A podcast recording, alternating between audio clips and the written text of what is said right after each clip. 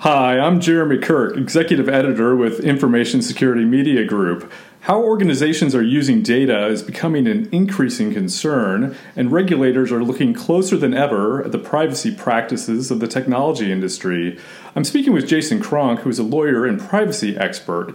He recently wrote a book titled Strategic Privacy by Design and is due to give a workshop on the concept in Sydney on October 28th.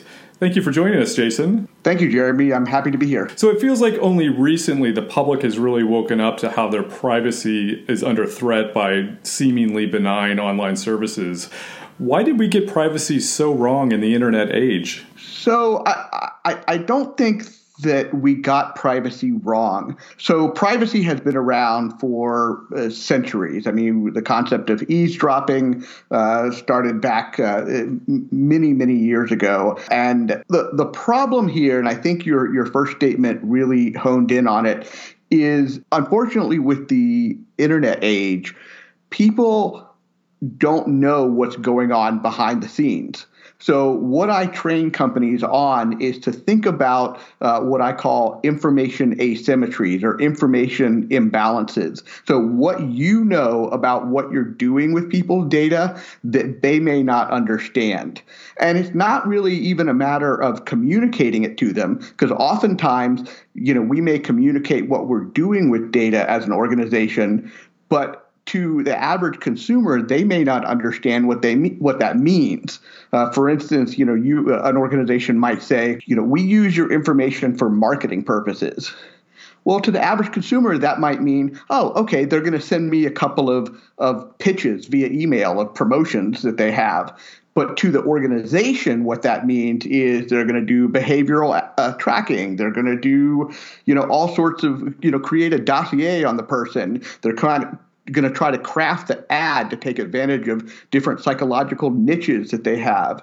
So again, I think there's a, a, huge imbalance, and, and so when you say the public has been awakened, uh, again, I think they're starting to learn what organizations are doing with information that are not obvious or not apparent to them uh, from what they would expect the organization to be doing. And the phrase "privacy by design" has been around for quite a while. At a high level, what is it? So really, the essence of it is just thinking about privacy up front.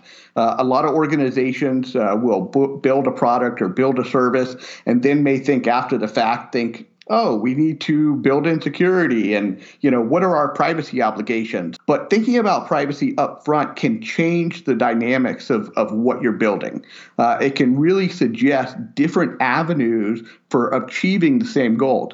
One of the thing, things I ask customers or clients uh, first to figure out what they're doing is what are you trying to achieve? Because that will implicate how we're going to build privacy. I'll give you a perfect example. I had a client that was uh, i asked them what they were doing. They said we're building a loyalty app to reward loyal customers of a retailer with discount. I was like, great, we can build a perfectly privacy preserving system that doesn't give you access to data, doesn't give the retailer access to data, but still gives discounts to loyal customers. The, the, the, my client kind of stammered and was like, no, no, we, we need access to data. We're going to do analytics and, you know, we want to try to optimize various things. And it's like, okay, okay. So what you're really building is a surveillance system and you're incentivizing customers to participate in your surveillance system with discounts well, no, no, no, we're building. So again, some back and forth there, but really understanding what you're building, again, can imply what the privacy characteristics of what you're building what you can do with that. And you also have strong views about privacy impact assessments which a lot of organizations do sort of after they've built an application. How can organizations sort of sharpen that process? Most organizations use privacy impact assessments as a post hoc justification for what they're doing. In other words, they build something and then they give it to their privacy department or privacy officer and say, okay, do some privacy impacts and make sure we're okay. And maybe we need to put you know an additional notice on our web page of what we're doing but they don't actually want it to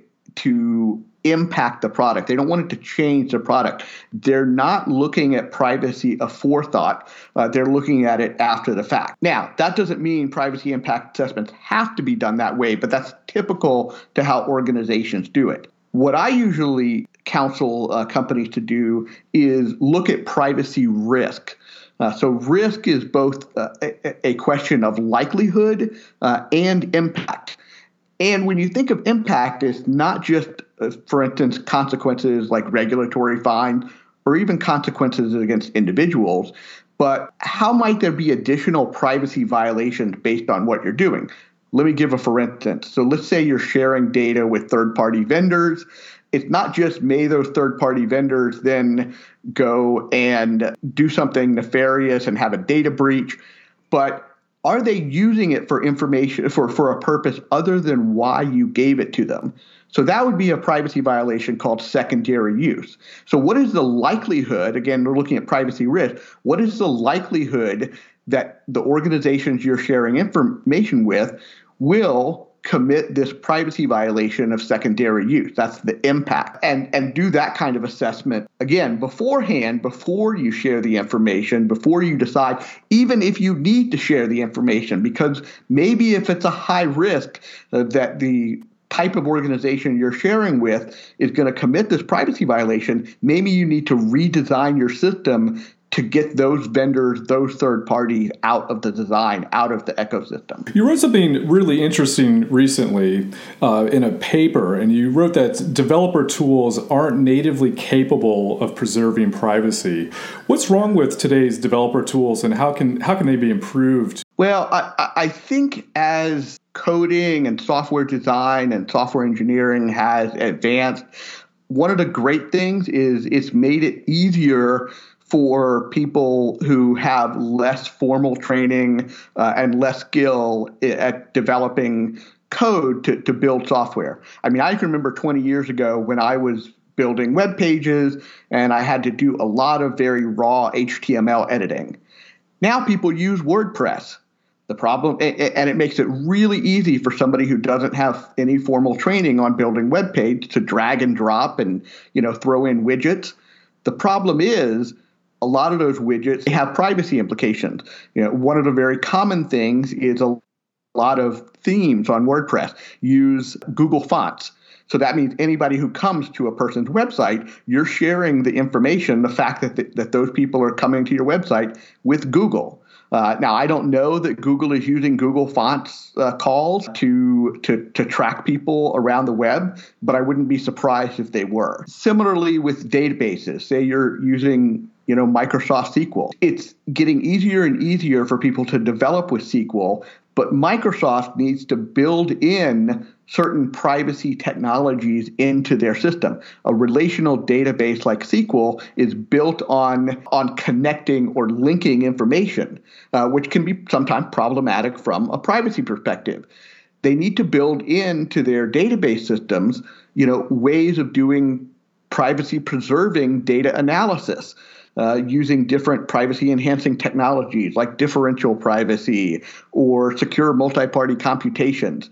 You know, things like that, that, you know, most developers are not computer scientists, uh, don't understand the, the technology. But when you have developer tools by the big companies that are, are built or at least provide privacy preserving options for developers, it makes it a lot easier for them to do that as opposed to building things that may be uh, privacy invasive. Yes, and if organizations want to embrace the concepts of privacy by design, do they need to retain specialists or, or what would you recommend that they can do on their own? Yes and no. I think we're in a very nascent early stage still in privacy and privacy engineering. I, I liken it to, say, safety engineering in automobiles and bridges and airplanes. I'm sure at some point those industries uh, employed a lot of safety engineers because the mechanical engineers didn't necessarily understand the safety ramifications.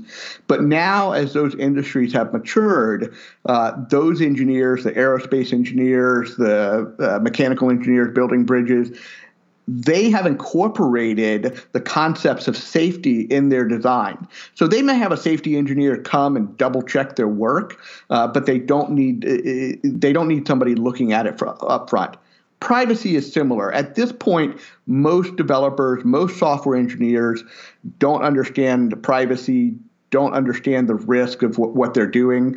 Uh, and so you need those privacy engineers and those privacy specialists who are helping them uh, and providing some guidance. That being said, I, I hope there is a future, uh, and I know there's a movement in a lot of computer science uh, courses in, in colleges to try to embed uh, courses in ethics or security design or privacy design uh, into them. So eventually, we'll get to a point where where hopefully we won't need uh, specialists necessarily. So we're driving on the internet right now without seatbelts. Essentially, yes. That's great. Well, thank you very much for joining us, Jason. I appreciate it. Great. Well, thank you very much for having me. I've been speaking with Jason Cronk, who's a privacy expert and author of Strategic Privacy by Design. For Information Security Media Group, I'm Jeremy Kirk.